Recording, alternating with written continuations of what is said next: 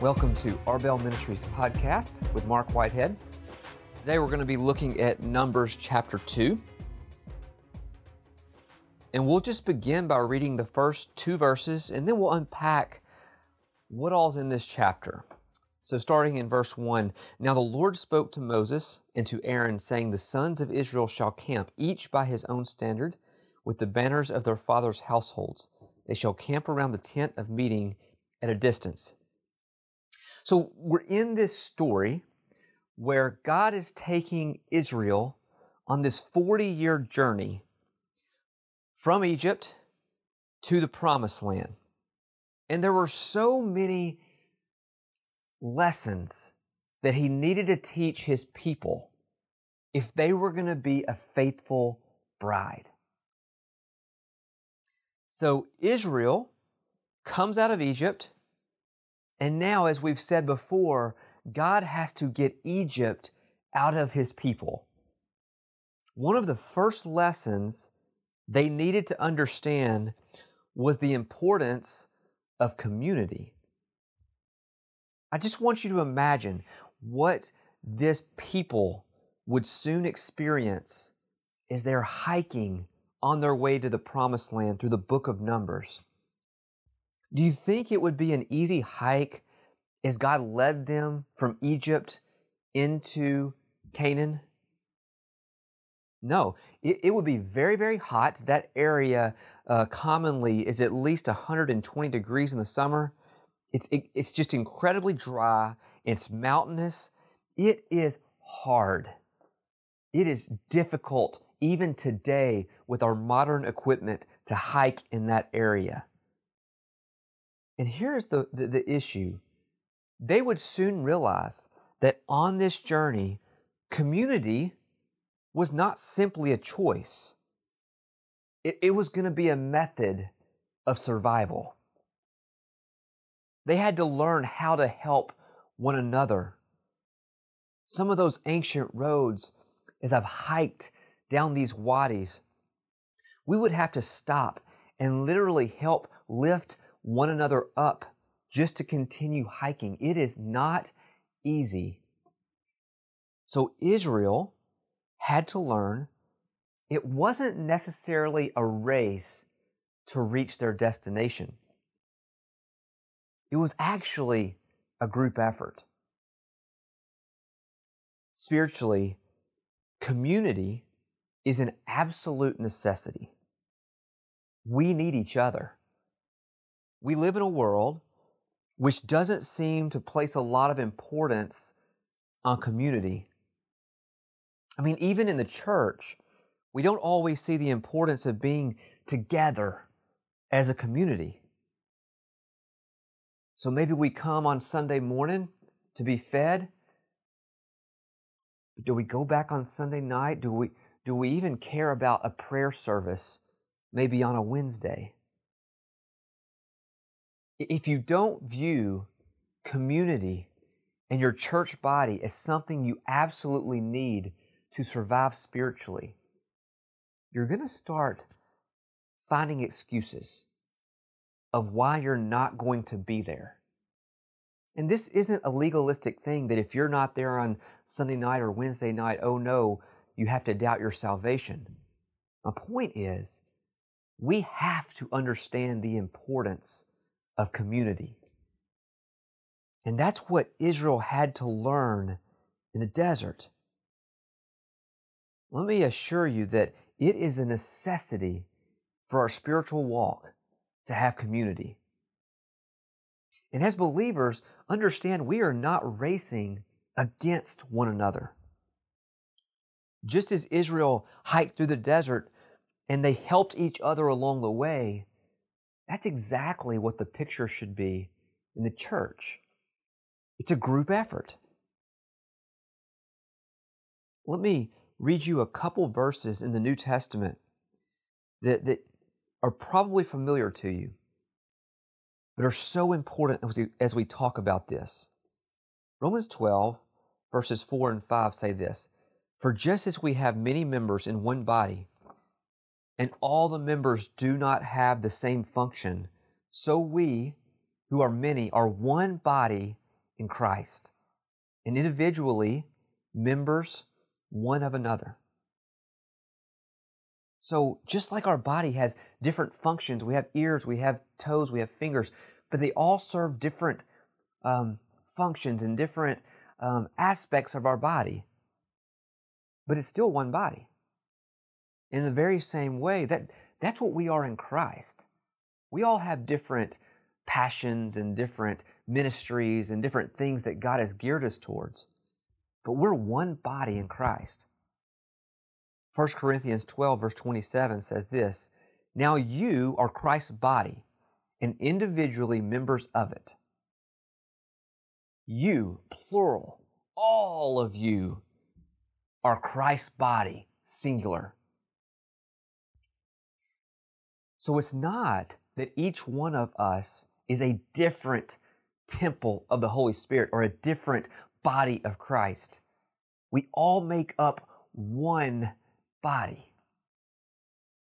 So listen, if we're not a part of our local body, or we don't see the importance of being there, then we're hampering the body of Christ.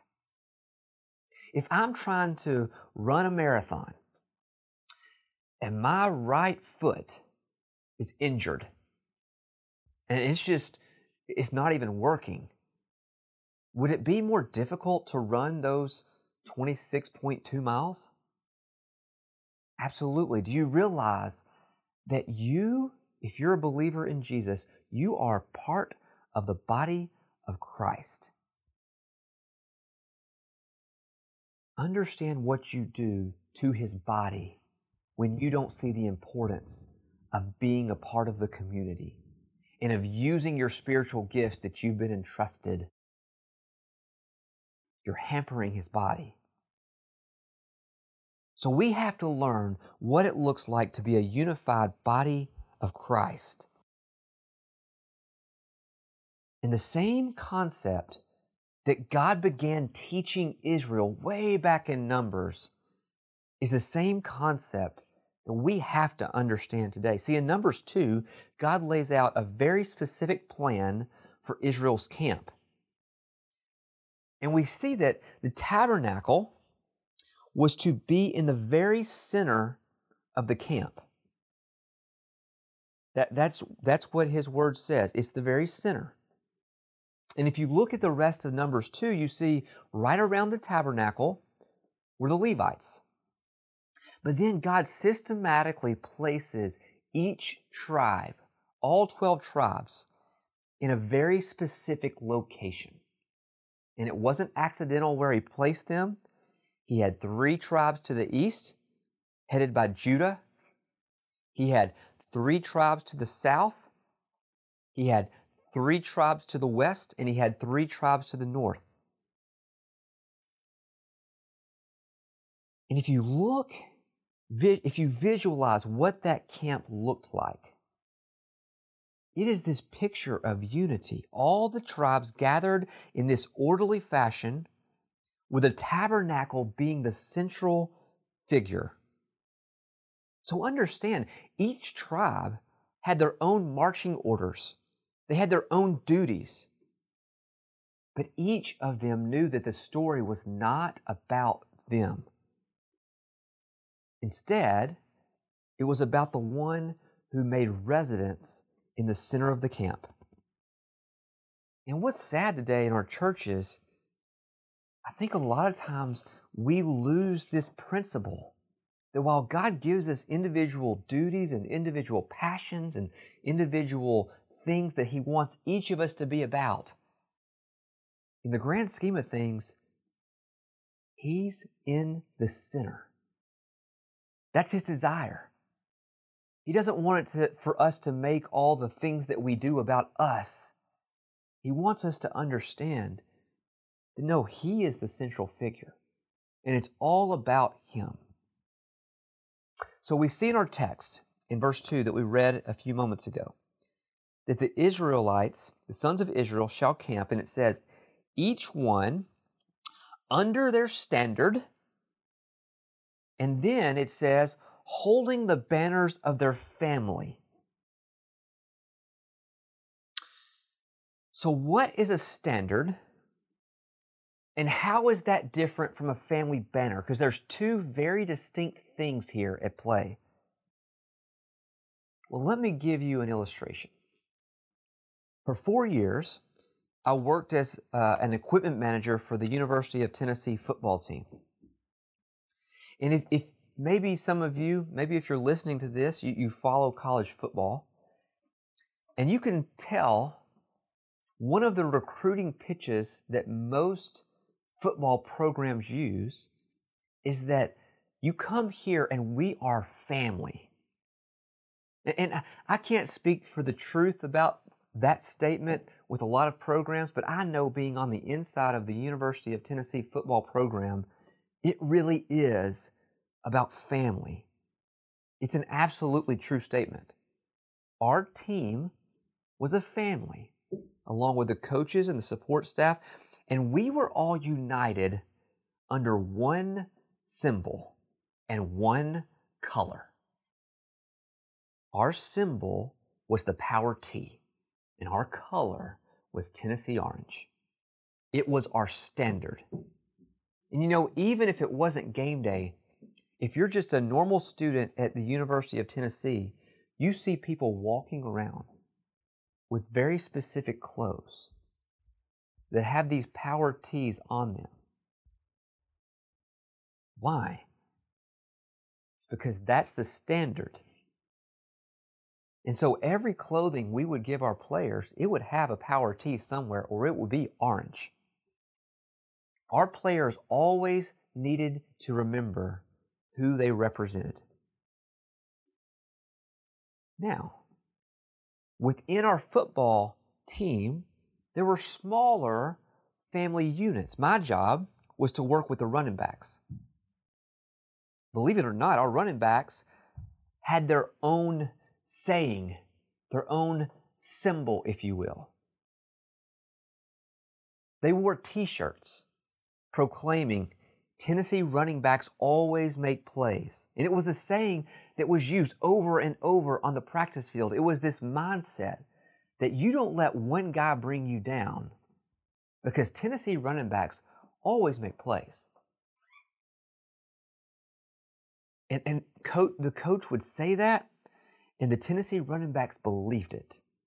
It was the banner for the group. It wasn't the same banner of the offensive linemen. That wouldn't make sense. It wasn't the same banner for the defensive backs. But for our position group, Tennessee running backs always make plays. And there was pride in their job on the team, because that was their banner. So understand, God instructed Israel to camp under two separate things: a standard and a banner. The standard identified this larger group, and the banner identified the family unit. And I believe today it's important for us to understand the principle behind this. So let's first talk about the Israelites being or camping under their standard. The word for standard in the Hebrew here, degel, refers to a banner raised as a standard in war. Okay, so it was an identifier that signaled a cooperative effort. So we talked about how there were different tribes, 3 to the east, 3 to the south, 3 to the west, 3 to the north. Each of those 12 tribes would have their own standard. They would have their own unique identifier that signified their cooperative effort as a tribe. So what was this banner? Well, it's interesting. The Midrash teaches that this banner referred to a colored cloth that corresponded to the color of the tribe's stone on the breastplate of the high priest. See, in Exodus 28, verses 15 to 21, each tribe was given a stone to represent them on that priestly breastplate. And on the Day of Atonement, the high priest knew who he represented because he literally carried the weight of their stone on him as he entered the Holy of Holies on behalf of each tribe. So the color of each tribe's stone became their standard. And I understand this perfectly. My son, a huge University of Tennessee fan, do you know what the predominant color is in his bedroom? It's orange.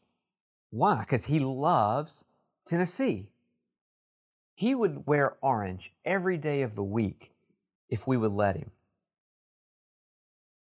Even if he gets something that doesn't have a Power T on it, it's okay as long as it's orange, because that's the official color of UT. And in the very same way, understand when you saw a banner with the color that represented that tribe, you knew exactly who they belonged to.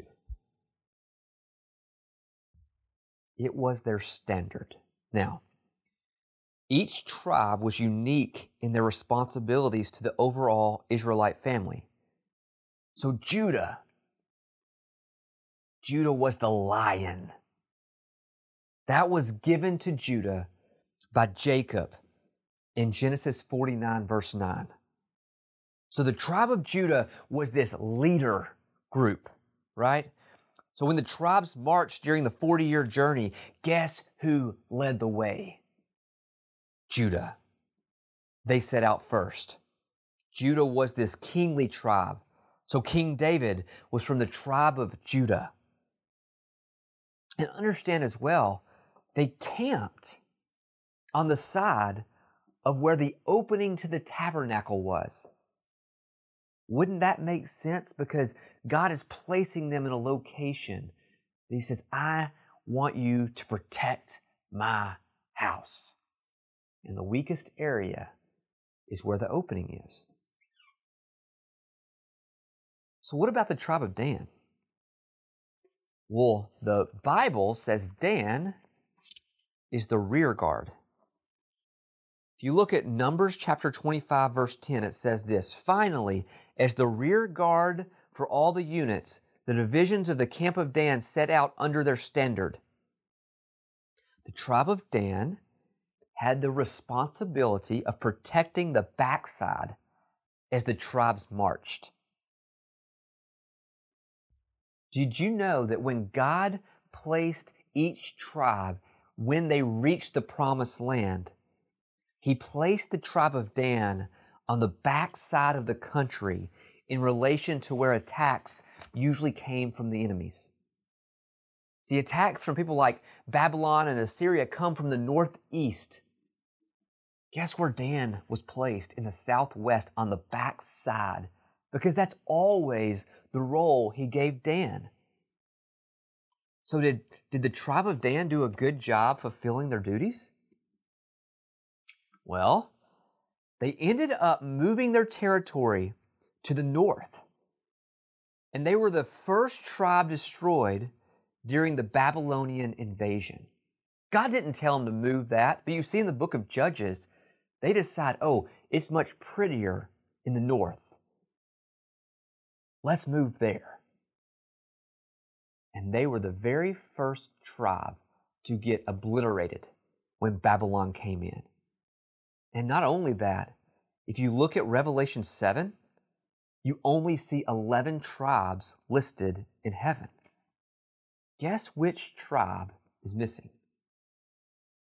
Dan. See, knowing our standard and then living out our standard is important.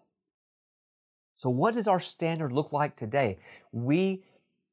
Who has God placed me with in which my life is to line up in a cooperative effort for Jesus? If you're a believer in Jesus, we talked about just a few moments ago the necessity spiritually to be in a community.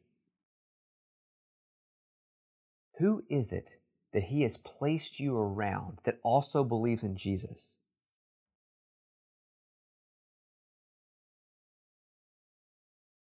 In community is where we get sharpened by each other. Well, that only happens if you're in close contact with someone else.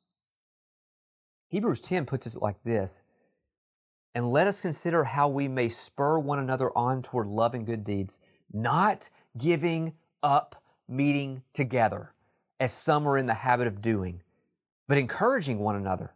And all the more as you see the day approaching." That's Hebrews 10, verses 24 and 25.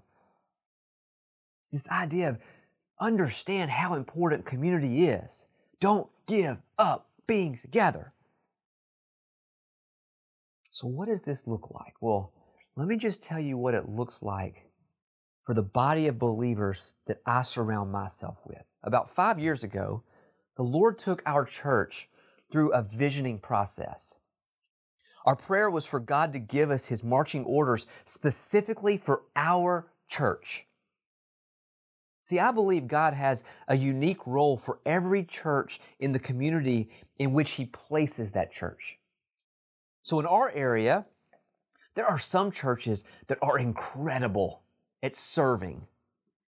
You can just bet if there's a need somewhere, there's going to be someone in one of those churches meeting that need. Other churches in our community are such incredible worshipers. When you go to a service there, it's as if the Holy Spirit is giving you a hug during the worship service. Still, there are other churches in our area that display grace in powerful ways in our community. So the question is, at our church, what, God, do you want us to be about? Us. Not that church and not that church, but our church. What is it you want us to be about? And He gave us core values that have become the standard for our church. So let me just tell you what He told us to be about at our church. He said, "I want you to be about love. So everything you say or do, express the love of Christ." Second one was prayer. Make private and corporate prayer a priority. The third one was Scripture. Use God's holy word as the basis for preaching, teaching, and everyday living. The fourth one was evangelism. And that is simply trying to spread the gospel of Jesus to every corner of the world.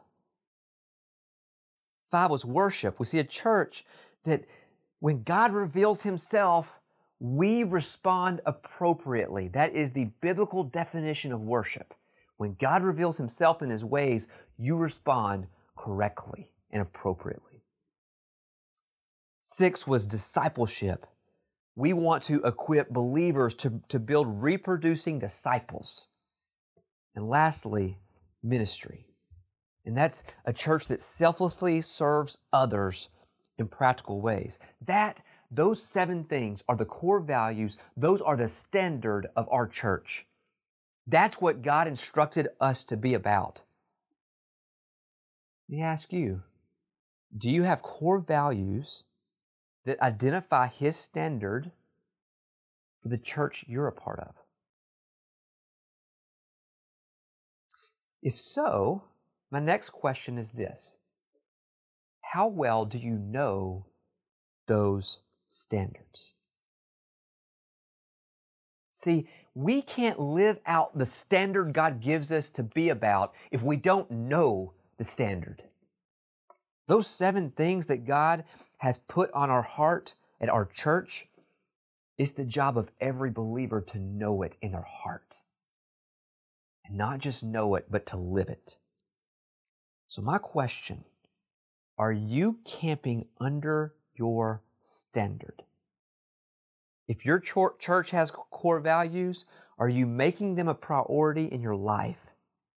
And are those values driving your ministry and your church's ministry? Because that's a standard.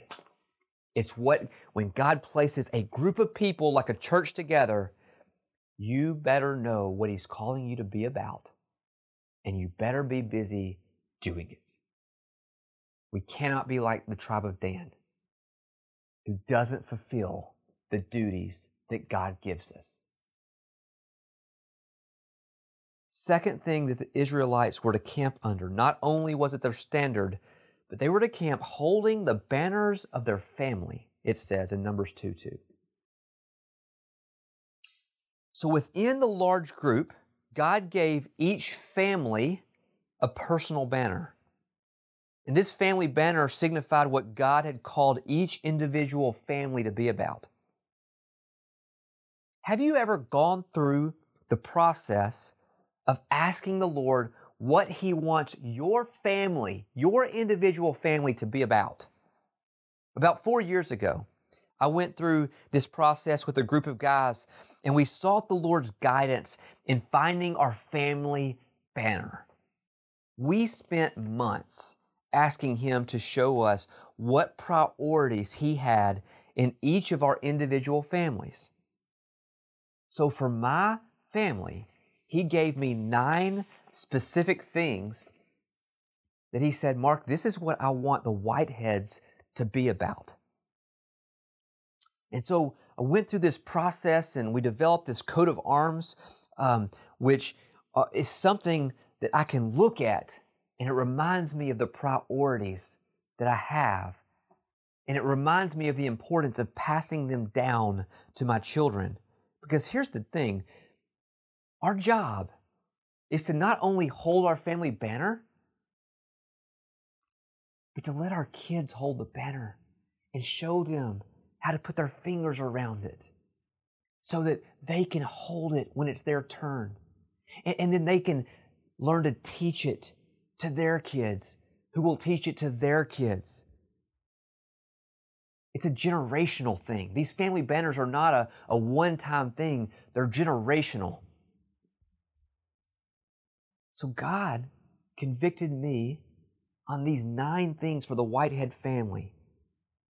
He says, Mark, I want you to pass on to your kids what it looks like to have a personal relationship with Jesus. I want you to pass on a love for my word. Show them what it looks like to love my word. Display it. Live it out where you're feasting on it daily. Mark, show them what it looks like to have active time in prayer. And show them that's important.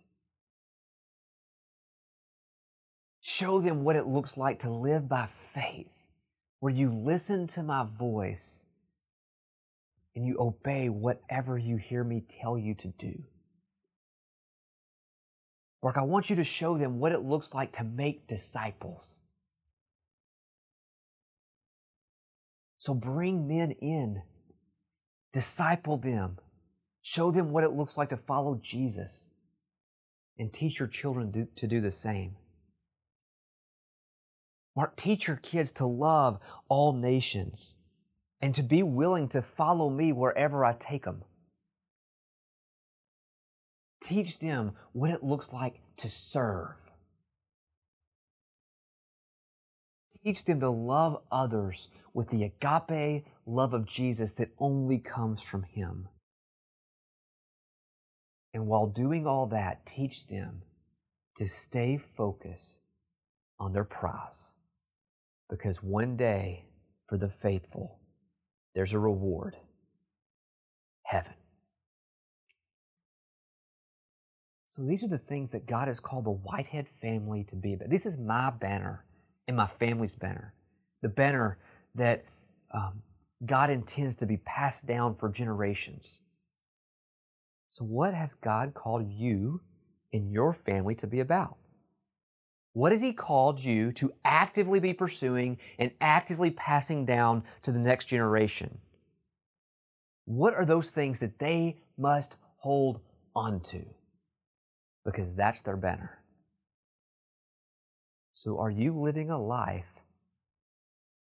Are you living your life in such a way that your family is able to hold on to the family banner. See, I know exactly what priorities God has given me, and He's entrusted me to pass down those priorities to my children. That means I better be living them out and teaching those priorities to them. Thank you for listening to this podcast about Numbers 2. I look forward to more time with you in Numbers 3.